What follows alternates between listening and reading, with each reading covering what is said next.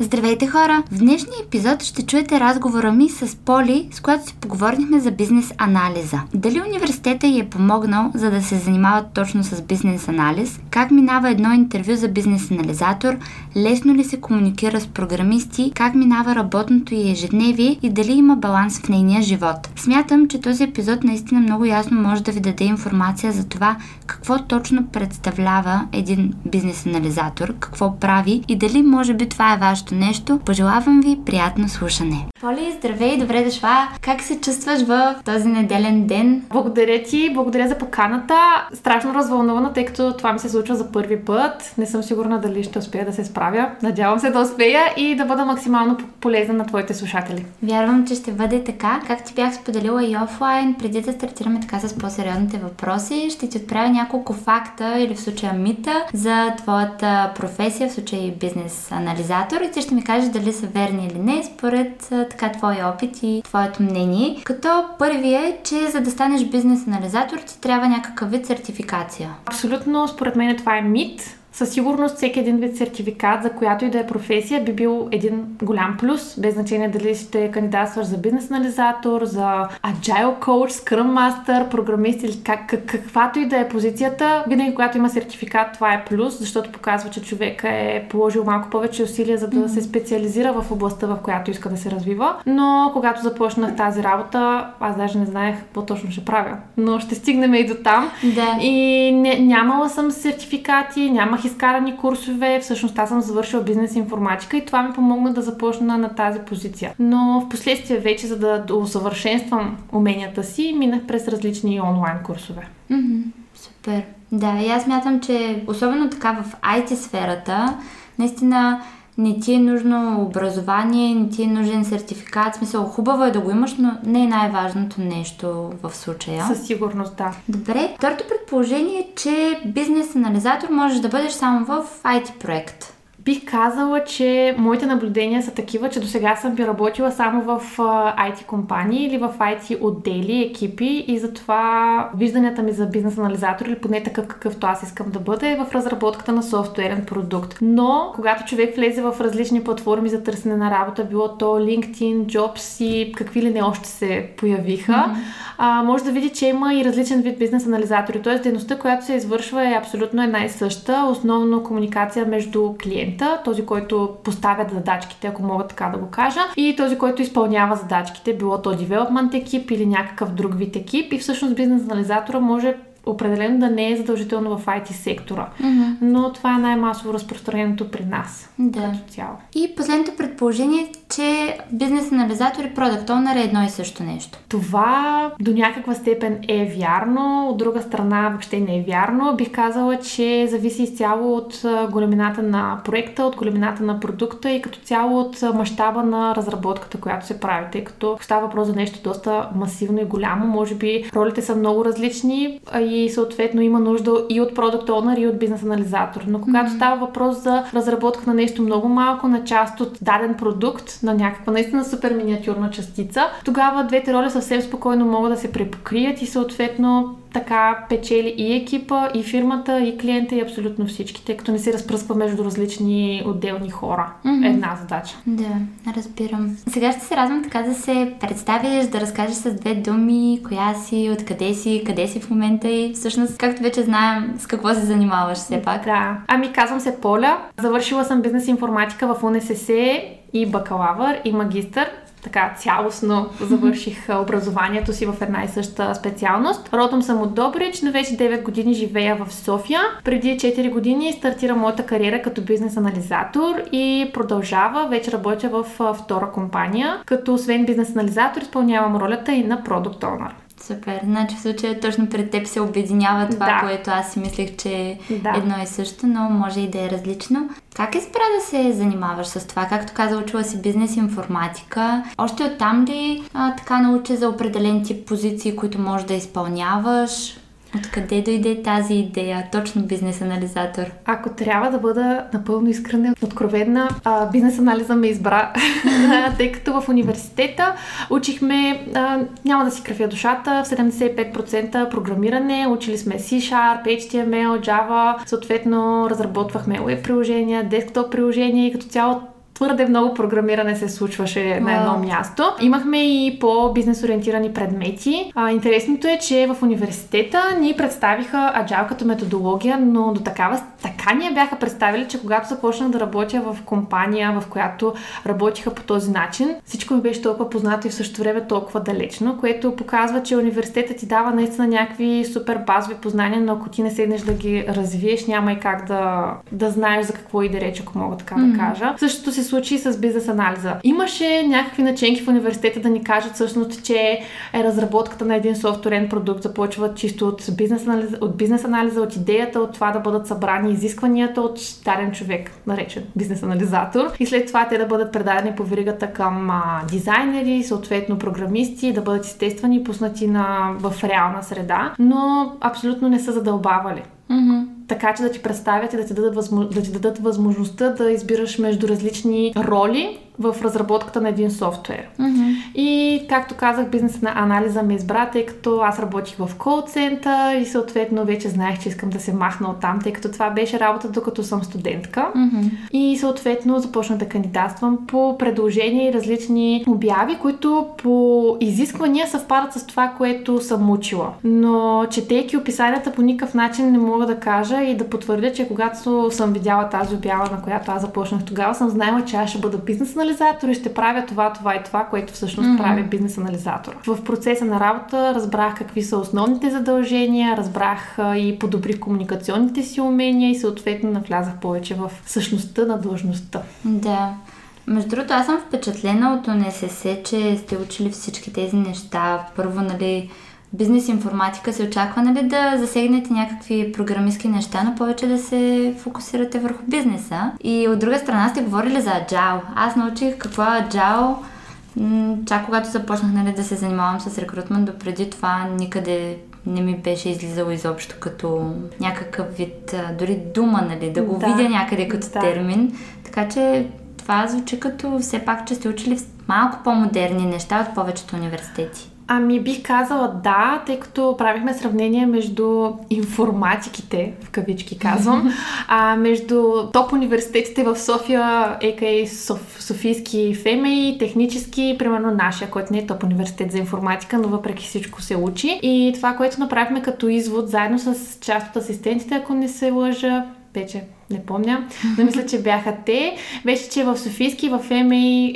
специалностите, които учат а, информатика, компютърни науки, софтуерно инженерство, мисля, че бяха тези трите, наблягат доста повече на математиката. Mm-hmm. Докато в а, технически наблягат повече на самия език за програмиране, но не и за самата разработка на софтуер от А до Я. Mm-hmm. Докато това, което беше интересно при нас, всъщност е, че точно обърнахме внимание за самия живот на софтуер, откъде започва, как се развива идеята и така нататък. За съжаление обаче не успяхме да заобавяме толкова много в различните етапи, а повече се фокусирахме в самата разработка. Да.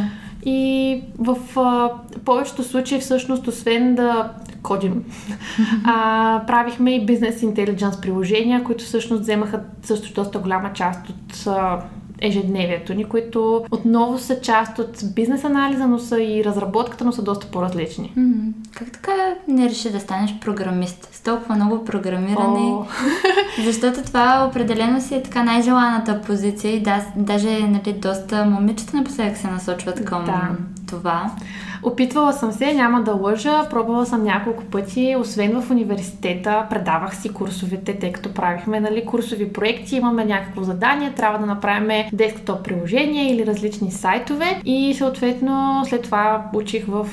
Съответно тези курсови работи правих си ги с мъка. В смисъл, някои неща се случваха доста с мъка, пишем цяла нощ някакъв код, той тръгва, всичко супер, съксес, съксес, съксес и отиваме да го представяме на асистента и warninги, грешки грешки, пък до преди 2 часа е работил, примерно, а ти нищо не си променил. И най-тъпото е, че не можех да си ги оправя нещата сама. Винаги питах този и онзи, трети и пети, някакси mm-hmm. не ми идваше отвътре, не го усещах като моето. Mm-hmm. Да, много ми харесваше, когато напишех нещо сама, когато го пуснах и то тръгваше без грешка. Страшно голямо удоволствието. Сигурно всеки програмист, който слуша, ще разбере това, какво искам да кажа точно, yeah. но не, не, идва, не ми идваше така отвътре да седна и да, да почна да, да пиша пиша и да правя някакви проекти. След това се пробвах в софтуерния университет, отново пълна скръп. и така на няколко пъти, докато накрая осъзнах, че всъщност това не е за мен и не го чувствам като, като своето. Просто не ми идва отвътре. Дори, да. дори след работа, ако съм решила, че сега сядам да започвам да се занимавам с това нещо, след работа да седна и да кажа, е, сега сядам да науча JavaScript и докато не го науча, примерно, или там, докато не стигна някакво ниво, за да успея да направя това и това, няма да става, нали? Не ми идват вътре. Mm-hmm, разбирам. Какво всъщност прави един бизнес анализатор и като цяло как минава един твой ден или седмица или всъщност аз не знам, работите по някаква, всъщност ти каза Agile, предполагам, че сега пак да. използвате тази методология, да. на база на някакви спринтове ли твоята работа се засяга, т.е. на периоди ли или постоянно вършиш нещо? Постоянно върша нещо, ако трябва да съм честна, не мога да опиша един свой ден, просто защото работата е страшно динамична и ако в един ден аз започвам започвам спокойно, говоряки си с колегите как всичко е супер. Следващия момент някой от сапорта ми пише, че има бъгове и примерно аз трябва да така в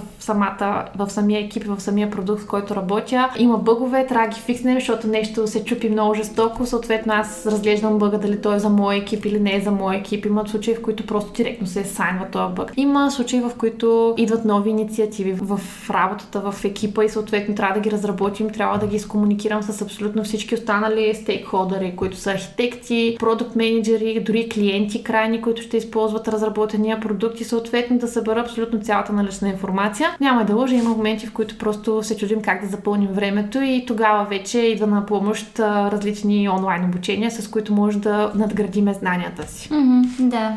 Мисля, че като цяло в IT сферата това се среща нали, от време на време, периоди, в които няма чак толкова много работа и тогава всъщност хората се фокусират върху това да минат някакви курсове и обучения, така че да могат да. да станат по-добри. При малко пита всъщност дали като работим по Agile всъщност имам някакви работя на спринтове и така нататък. Да. да, ние работим на спринтове и интересното при бизнес анализаторите е, че ако девелопмента и QA-те работят ръка за ръка, т.е. девелоперите разработват нещо и QA-те тестват същевременно в дадения спринт, mm-hmm. в този спринт бизнес анализаторите освен да съпортват девелопмент екипа, ако нещо не е ясно и нещо трябва да бъде обяснено, не е достатъчно добре добре разяснено в юзър сторитата, като изисквания и така нататък. В допълнение, бизнес анализаторите подготвят и работата за следващия спринт, тъй като все пак трябва да има планинг, трябва да бъдат разяснени нещата и когато спринта започне, всъщност не те първо да се запознаваме с нещата, да. а всъщност да започнем самата, самата работа. И всъщност бизнес анализатора може би върви с един, а в най-добрия случай дори с два спринта напред пред девелопмент екипа. Mm-hmm. Значи ти така умееш да говориш на един език с програмистите и QA-те. Предполагам, че това ти помага доста, но смяташ ли, че от университета са ти дошли тези знания или по-скоро в работата си успяла да научиш как да комуникираш с тях и на техния език? Бих казала, че университета ми помогна до там да се запозная с а, профила на един програмист.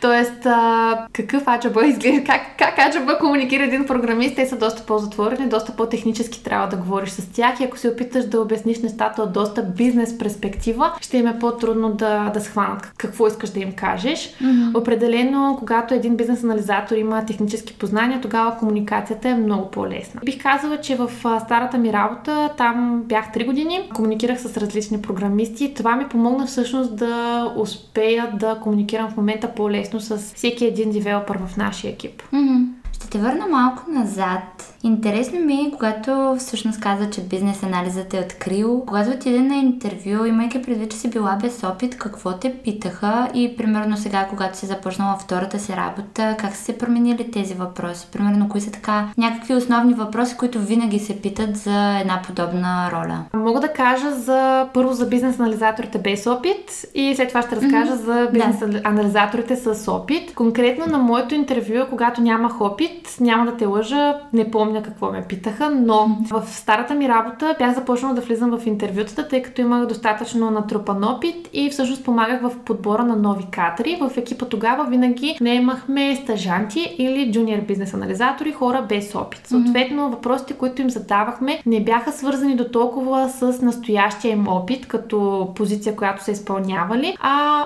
какво знаят за бизнес анализа, бизнес анализаторите и как, къде според тях се намира ролята им в а, разработката на софтуер, като по този начин по-скоро опитвахме да разберем дали човека се е позаинтересувал малко от това mm-hmm. какво, за какво кандидатства, да. какво иска да работи и всъщност за къде се бори. И по този начин а, бих казала, че това страшно много помага на хората, които не имат, да покажат дали човека е за тях или не. Тъй като да. бизнес анализа малко или много е постоянен ресърч и всъщност ако ти не покажеш интерес още от самото начало, макар и без опит, че си човек, който иска да знае какво се случва и къде евентуално отива, няма как да се случат нещата. Mm-hmm.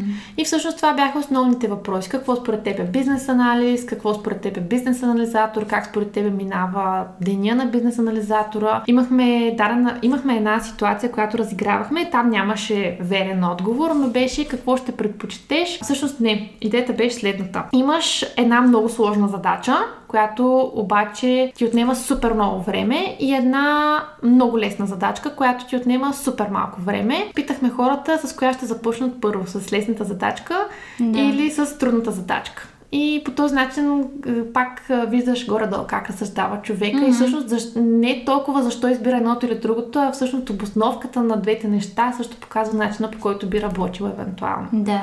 Случай ти кое би избрала? Аз винаги започвам с лесните задачки, тъй като не ми натоварват съзнанието, ако мога да кажа. Направя ги доста по-автоматично, съответно mm-hmm. ги отмятам и след това мога съвсем спокойно да се, да се отдам на трудната задача, защото знам, че след нея може би не чака нищо. Mm-hmm. Да. Аз пък съм наобратно, между другото. А, може би защото бях чела, нали тук малко се изместваме от темата, но бях чела книгата Изя жабата, не знам дали се е чела. А там става дума за това как да се справяме с нали, такива трудни, тегави, неприятни задачи. Как първо трябва да изядеш най-голямата, грозна, гнусна жаба, защото после останалите ще ти се струват супер такива малки. Десни, елементарни. Да, да, и беззащитни, нали, безобидни по-скоро. Та, не знам дали оттам така ми е повлияло, но наистина наистина при нас започвам с голямата и после ми е толкова лесно и точно това, което ти казваш, нали, че малките са малко по-автоматични и буквално си почивам с тях. Да, да. Но се зависи от човека, не? Да, точно това е това е разви... показва някакво личностно качество, което нали, не сме психоаналитици, може би не може да го разчетеме, но да. по някакъв начин успяхме да, да извлечеме начина по който човек мисли и всъщност, пак казвам, там няма верен или грешен отговор. Каквото и да се каже, ще е окей, okay, въпросът е да е окей, okay, нали, по някакъв начин логическо обоснован. Да, да не е просто, ами едната или другата. Да, да. Да, а за вече когато си била с опит, какво те питаха? Когато бях с опит, вече бях натрупала 3 години стаж. Първо като джуниор бизнес анализатор, след това бях вече бизнес анализатор, нали, бяхме махнали това сладко малко джуниор отпред. И тогава най-вече разпитваха за това какво съм правил като бизнес анализатор, как е минал един мой ден, но когато съм в контекста на предишната ми работа, разбира се, е много по-лесно и по-окей да обясня, защото тогава раз, разказвах и за самия продукт. Да. И когато се направи съпоставката какво представлява продукта и около какво се е въртяла моята работа, съответно на хората, които са срещу мен, им става много по-ясно до каква степен имам опит, какво ми куца, ако нещо ми куца, какво ми трябва, дали бих паснала в техния, в техния екип и, и да. Да, да, защото има различни продукти. Примерно ти може да си била добра в продукт, който е бил в финансовата сфера, да Точно. речем, но техният продукт да е нещо тотално различно и дали ще можеш да навлезеш, да речем, достатъчно да. бързо да. за да си вършиш така пълноценно работата. А, така мога да кажа, че всъщност няма някакви конкретни задачки или пък някакви конкретни въпроси, тъй като знам, че за програмистите конкретно има някакви задачи, които им се дават, евентуално mm. напишат някакво парче код или някаква функционалност, да стабилизират дърво, ако не се лъжи, имаше и такива задачи. Вече не помня, но съм разговаряла с програмистите в стария ми екип, викам какви задачи им давате на тези хора, че не се справят, защото те бяха изключително взискателни. Викам, вие никой не намерите човек с тези задачи. И да, ням, няма конкретни задачи, може и да има, но аз не съм попадала на такива. Mm-hmm. А вече 4 години го правиш това нещо. Предполагам така, си натрупила наблюдения. Можеш ли да споделиш кои са плюсовете и минусите в тази работа? Има ли нещо, което така може да не се хареса на някоя личност или пък съответно нещо, което да му хареса? Разбира се, спрямо твоя мироглед, да. нали? Един от основните плюсове, които според мен се отнася за бизнес анализаторите е това, че страшно много развиват soft skills. Един бизнес анализатор трябва да е страшно комуникативен, да бъде отворен към нови идеи и предложения и също така да не бъде свенлив да предлага своите идеи и предложения mm-hmm. по дадени въпроси, което със сигурност а, помага и в комуникацията извън работа. Тъй като няма как да сме комуникативни на работа и в момента, в който излезем от офиса да се затвориме в черупките си. Да. Други плюсове бих казала е, че... Чакай да помисля. Повечето хора, между другото, са такива, о, знам супер много плюсове и това, и това, и това, и това. Обаче минуси никакви няма. А пък... Не, в смисъл има си всяко едно нещо, според мен, което е плюс, може да бъде разгледано и като минус. Да, факт. А, защото пък като едни доста комуникативни хора, в един момент пък не могат да се затворят устите, защото всичко знаем и всичко разбираме и това така и това онака, пък всъщност технически погледнато дадени неща не могат да бъдат разработени. Да. И случва ми се, примерно така, е, това е супер лесно. Вие това ще го направите за една седмица и в момента, в който започваме да го естимираме, съответно да казваме какво време ще ни отнеме, какъв ресурс, то отиде един месец, примерно.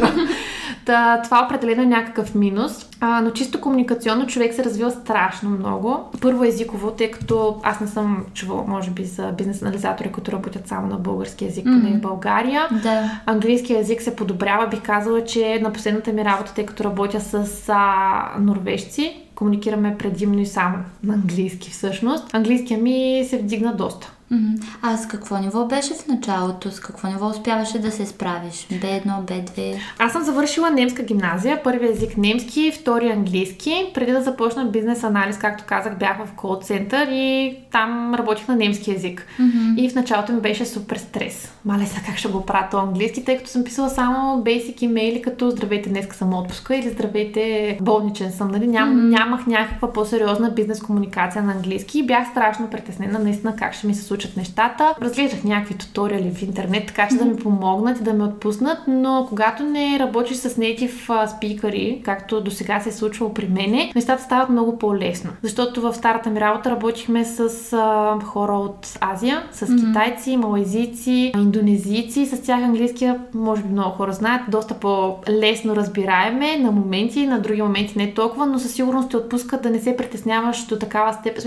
Важно е да се разбирате. В един да. момент винаги има грешки, винаги допускаме да. някакви грешки, но по-важното е да се разбереме кой какво иска, а не казали сме го правилно или не сме го казали да. правилно. На сегашната ми работа имаме поне сигурно 2 часа събрани чисто конферентни разговори за да, на ден, с които да изясняваме работата си. Това нещо сигурно сдига нивото на английския. В момента бих казала, че съм между B2, C1, зависнали от, може би, човек с когото разговарям и доколко би го разбрала. Да. Добре, какъв съвет би дала на някой, който примерно иска да се насочи към бизнес анализа? Откъде според теб може да тръгне сега, когато вече имаш натрупан опит, нали? Ти каза, че теб те е открил, но да речем, че някой е решил, че иска да се занимава с това. Откъде може да стартира, за да придобие все пак някакви по-дълбоки знания и умения, преди още да е придобил професионален опит? Да, бих казала, че както, както в началото споменах или по-рано, че има страшно много курсове, които са онлайн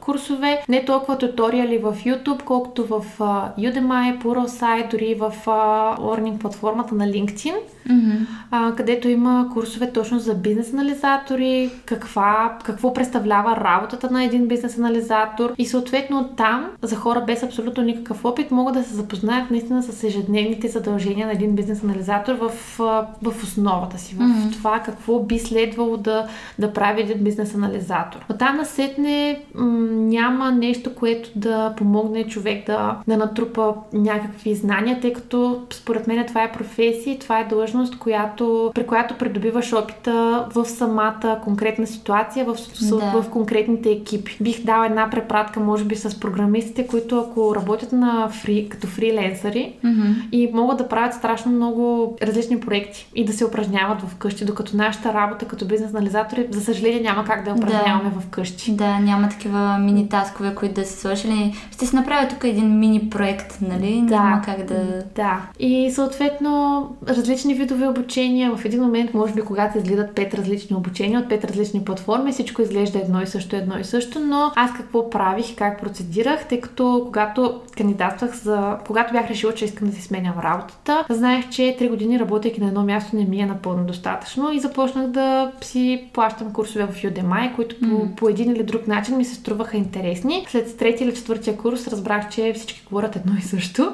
и какво почнах да правя? Винаги, когато нещо ми се струваше супер непознато или супер ново, просто го записвах като термин и започвах всъщност да търся този термин в как, на какви места може да се срещне, по какъв начин може да бъде разгледан в, от гледната точка на бизнес, бизнес анализа. Mm-hmm. И съответно, като един, точно както като един тълковен речник, нали, както една думичка представят в различното значение, да. този термин, който е споменат в съответното обучение, как може да бъде разгледан и през перспективата на бизнес анализатора. Да, т.е трябва от, още преди да си бизнес анализатор да правиш ресърчи, да правиш отново ресърчи, да, за да разбереш. Да, да, това помага със сигурност. Mm-hmm, супер, много интересно. Ще се радвам така да преминем към малко по-персоналната част от твоя живот и всъщност случва ли се да правиш овертайм като бизнес анализатор и като цяло, тъй като IT сферата е доста динамична, успяваш ли да постигнеш някакъв баланс? Поне в моите очи, нали, от това, което съм виждала в Инстаграм, изглежда, че се справяш доста добре с баланса, тренираш,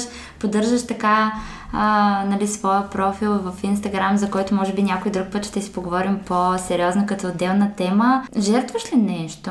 Не бих казала. Точно както споменах и преди малко, за радост или за съжаление не мога да си пренеса работата в къщи. Освен ако не си взема лаптопа, и съответно имам да разписвам някакви юзър сторита и таскове, защото не ми е стигнало времето през деня. Но за това, според мен, говори една лоша организация. Mm-hmm. Овертайма би се случило, ако наистина има супер, супер голямо количество работа, която се случи и според мен тогава би трябвало да се намери си менеджмент, който съответно да защити екипа си и да каже, че това е много голяма работа и няма как да се свърши за този определен период от време. Mm-hmm. За мен овертайма винаги е бил недобра организация на време или съответно лош менеджмент. Оттам насетне бих казала да, че има баланс, нямам проблем с това да, да работя и съответно след работно време да правя нещата, които искам да правя, пък и дори аз тренирам в обедната си почивка в доста голяма част от седмицата си, така че и това не пречи на, на работата ми. Надявам се, ако шефа ми слуша, да ми каже дали пречи. Добре. А, Поли, аз всъщност имам само така един последен въпрос към теб, освен ако ти не искаш да добавиш нещо допълнително, което аз примерно съм пропуснала да те питам нещо, което смяташ, че е полезно да се сподели на тези, които ще ни слушат? Ами, не знам. Бизнес анализа като професия, като бизнес анализатор е много готино, така че действайте. Супер. Добре. Ами последният въпрос всъщност е как ще довършиш изречението Аз съм Поля Вълчева и... Аз съм Поля Вълчева и апелирам всеки един, който иска да се занимава с това, което иска, да действа, защото няма какво да чака. Супер, благодаря ти много отново, че се съгласи, че приюти мени подкаста и микрофона в твоя така уютен дом и чао! Добре сте ми дошли. Чао и до скоро! Винаги махам. Не знам защо.